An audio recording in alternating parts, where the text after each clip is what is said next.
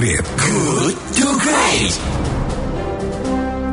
107,1 Kelat FM Bandung's Inspiring Sound Anda masih bersama kami di Good to Great Because good is the enemy of great Dan kita masih uh, berada di pagi ini Saya akan mengajak Anda untuk memasuki sesi diskusi Kelat FM Yang pagi ini mengangkat topik bergegas tanggap bencana Menghadapi fenomena Black Swan ya atau angsa hitam berupa pandemi corona Apa kuncinya?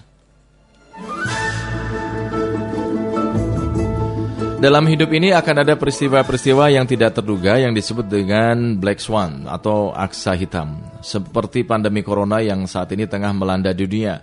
Berbagai peristiwa langka yang terjadi di dunia dengan ciri berdampak besar ini sulit diprediksi dan juga di luar perkiraan biasa. Telah dielaborasi ke dalam suatu teori yang disebut angsa hitam atau Black Swan Theory.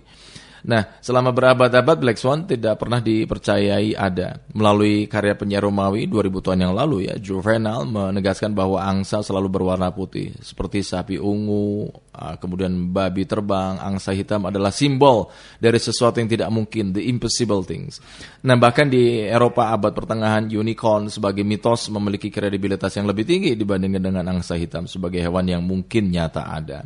Tetapi eh, semua anggapan itu dibentangkan oleh seorang penjelajah asal Belanda, Willem de Vlaming, yang menemukan angsa hitam di Australia Barat tahun 1697. Hal ini uh, menunjukkan betapa fatalnya beresikonya menyatakan suatu hal adalah mustahil. Nah, berdasarkan fakta tersebut, Black Swan Theory dibangun yang merupakan metafora menggambarkan peristiwa yang mengejutkan, memiliki pengaruh besar dan sering dirasionalisasikan sebagai sesuatu yang tidak mungkin terjadi. Hal tersebut dielaborasi lebih lanjut oleh Joseph Calendro.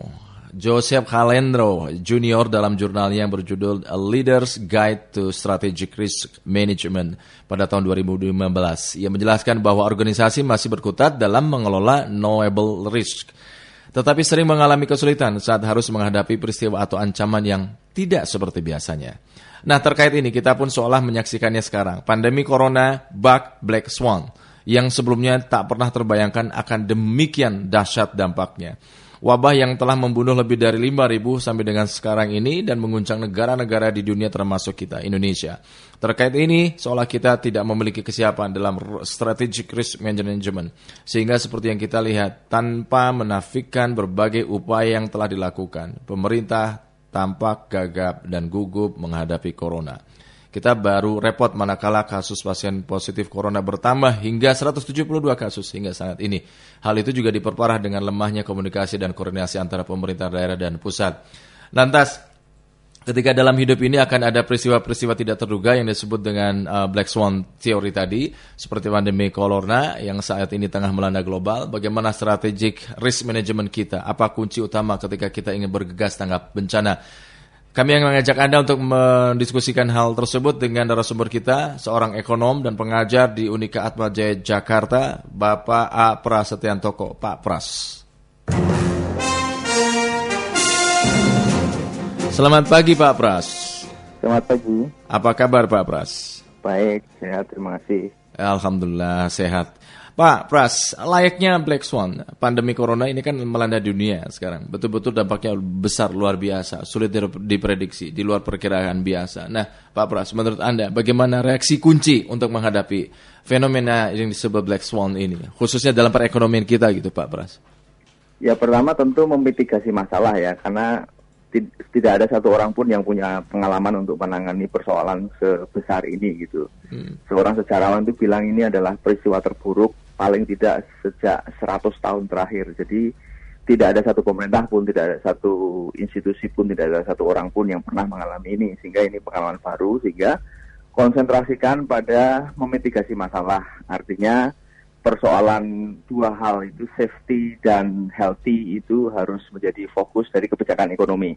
Jadi hmm. sektor kesehatan harus menjadi perhatian yang sangat besar untuk meminimalisir korban itu yang pertama. Hmm. Yang kedua kemudian pasti dampak dari semua ini adalah ekonomi ini melambat dan hmm. karena itu harus dirancang sebuah kebijakan agar pelambatan itu tidak berdampak luas pada ekonomi secara uh, menyeluruh gitu. Hmm. Dan kita tahu ada stimulus yang sudah di, dikeluarkan kalau kita dalam konteks uh, Indonesia itu ada dua, satu stimulus terkait dengan sektoral dan kedua adalah uh, stimulus yang sifatnya fiskal hmm. uh, apa namanya uh, uh, apa namanya PPH 2122 dan 25 itu gitu. Hmm. Itu saya kira uh, hal yang secara jangka pendek ini harus dilakukan. Hmm. Nah, kalau fenomena black swan ini tidak mampu diantisipasi oleh industri keuangan Amerika sehingga meruntuhkan Enron, kemudian menyeret krisis ekonomi tahun 2008 lalu ya, apakah menurut Anda perekonomian kita juga memiliki kesiapan strategic risk management, Pak uh, Pras? Ini eh, pandemi ini menjadi persoalan eh, atau punya implikasi ekonomi bagi semua negara di seluruh dunia dan dampaknya beda-beda di tiap negara kita sebenarnya bukan uh, negara yang berpotensi untuk betul-betul uh, apa namanya runtuh ekonominya karena pandemi ini gitu. Kita masih tapi kita tetap masih punya potensi jangka panjang gitu. Hanya memang kecepatan kita menangani masalah ini akan sangat menentukan berapa lama kita akan keluar dari kemelut ini gitu. Uh, benchmark yang baik adalah China yang sudah cukup berhasil mengatasi ini sehingga ekonomi ekonominya sudah mulai jalan. Nah kita berharap uh, dengan apa namanya contoh kasus itu kita bisa melakukan hal-hal yang uh, relatif sama gitu ya, ada ketegasan, ada koordinasi yang jelas gitu untuk menangani masalah ini sehingga ekonomi bisa segera bisa kembali naik seperti halnya dialami oleh China sekarang gitu. Hmm. Nah dari aspek ekonomi ya uh, kemarin anda juga menulis ya opini men yang ini menarik perhatian kami gitu di harian Kompas pandemi dan siklus ekonomi. Lantas sekali lagi Pak Pras, eh, hal-hal kunci apa yang uh, mesti dilakukan dalam situasi ketika kondisi indeks global ya seolah ini menukik tajam gitu. Mitigasi apa yang mesti segera dilakukan oleh pemerintah dalam menghadapi pandemi dan siklus ekonomi?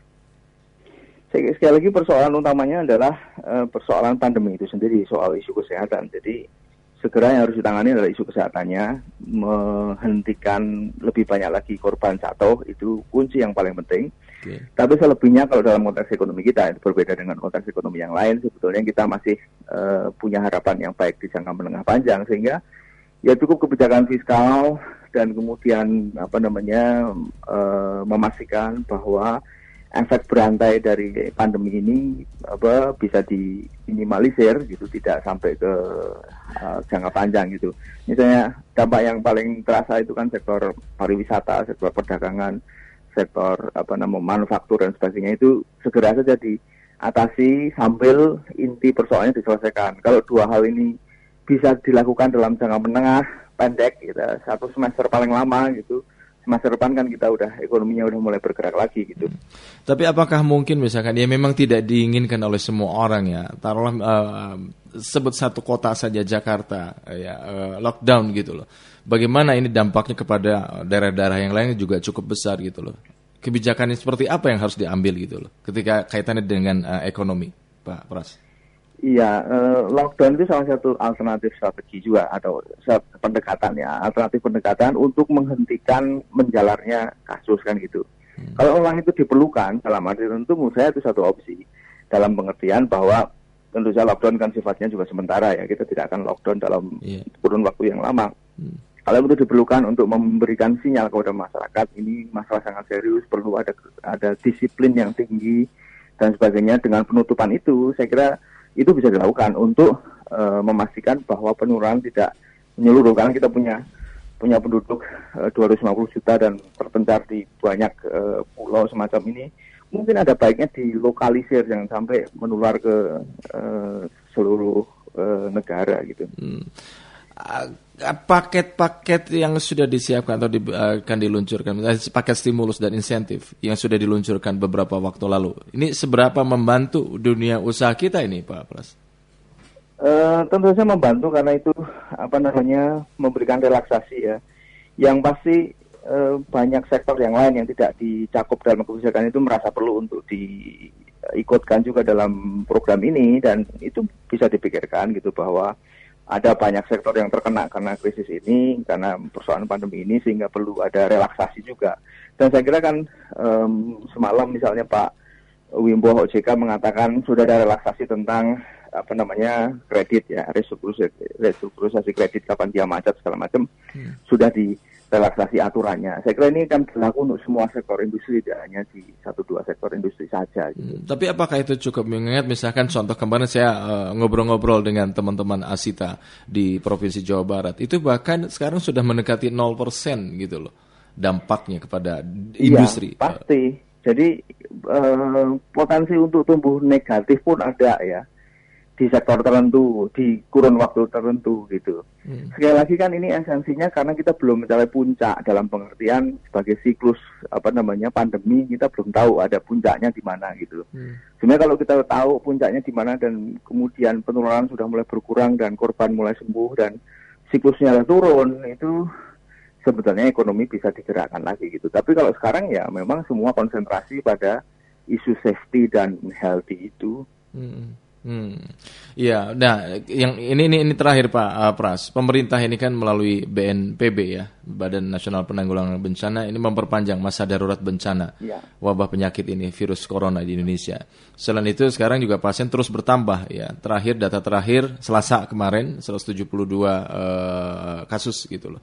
Bagaimana mesti upaya yang yang harus kita lakukan supaya kita bergegas dan berkoordinasi dalam kedaruratan ini? Mengingat tadi misalkan kita melihat sampai uh, sampai tanggal 29 kalau nggak salah Mei diperpanjang gitu loh. Betul. Bagaimana ini dampaknya ketika ini kan juga cukup lama ini uh, Pak Pras? Iya, uh, itu menunjukkan bahwa memang pemerintah memerlukan waktu cukup lama gitu ya untuk uh, membereskan persoalan ini. Jadi ya ini kalau kita sekarang korban sebenarnya udah 227 per kemarin ya. Yeah. Dan itu berpotensi untuk tambah terus dan kita belum tahu uh, sampai seberapa besar jumlah uh, yang terpapar dengan virus corona ini gitu.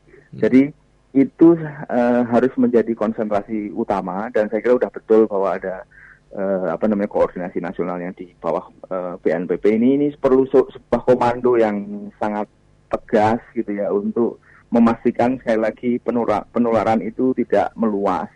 Karena semakin meluas itu semakin lama waktu yang diperlukan dan semakin sulit untuk segera diselesaikan dan itu me, mempengaruhi lebih lama dan lebih luas sektor ekonomi yang akan kena dampak. Gitu. Jadi satu-satunya cara untuk menghindarkan kita tuh terkena apa siklus uh, terlalu panjang karena pandemi ini adalah menyelesaikan pandemi itu sendiri gitu. Hmm, baik, baik. Pak Pras, terima kasih Pak Pras atas waktu Anda pagi ini kita bincang-bincang. Okay. Selamat pagi. Terima kasih. Sukses untuk Anda. Selamat pagi. Ya, demikian sahabat kelet A Pras Setiantoko atau Pak Pras, ekonom dan juga pengajar dari Unika Atma Jaya Jakarta.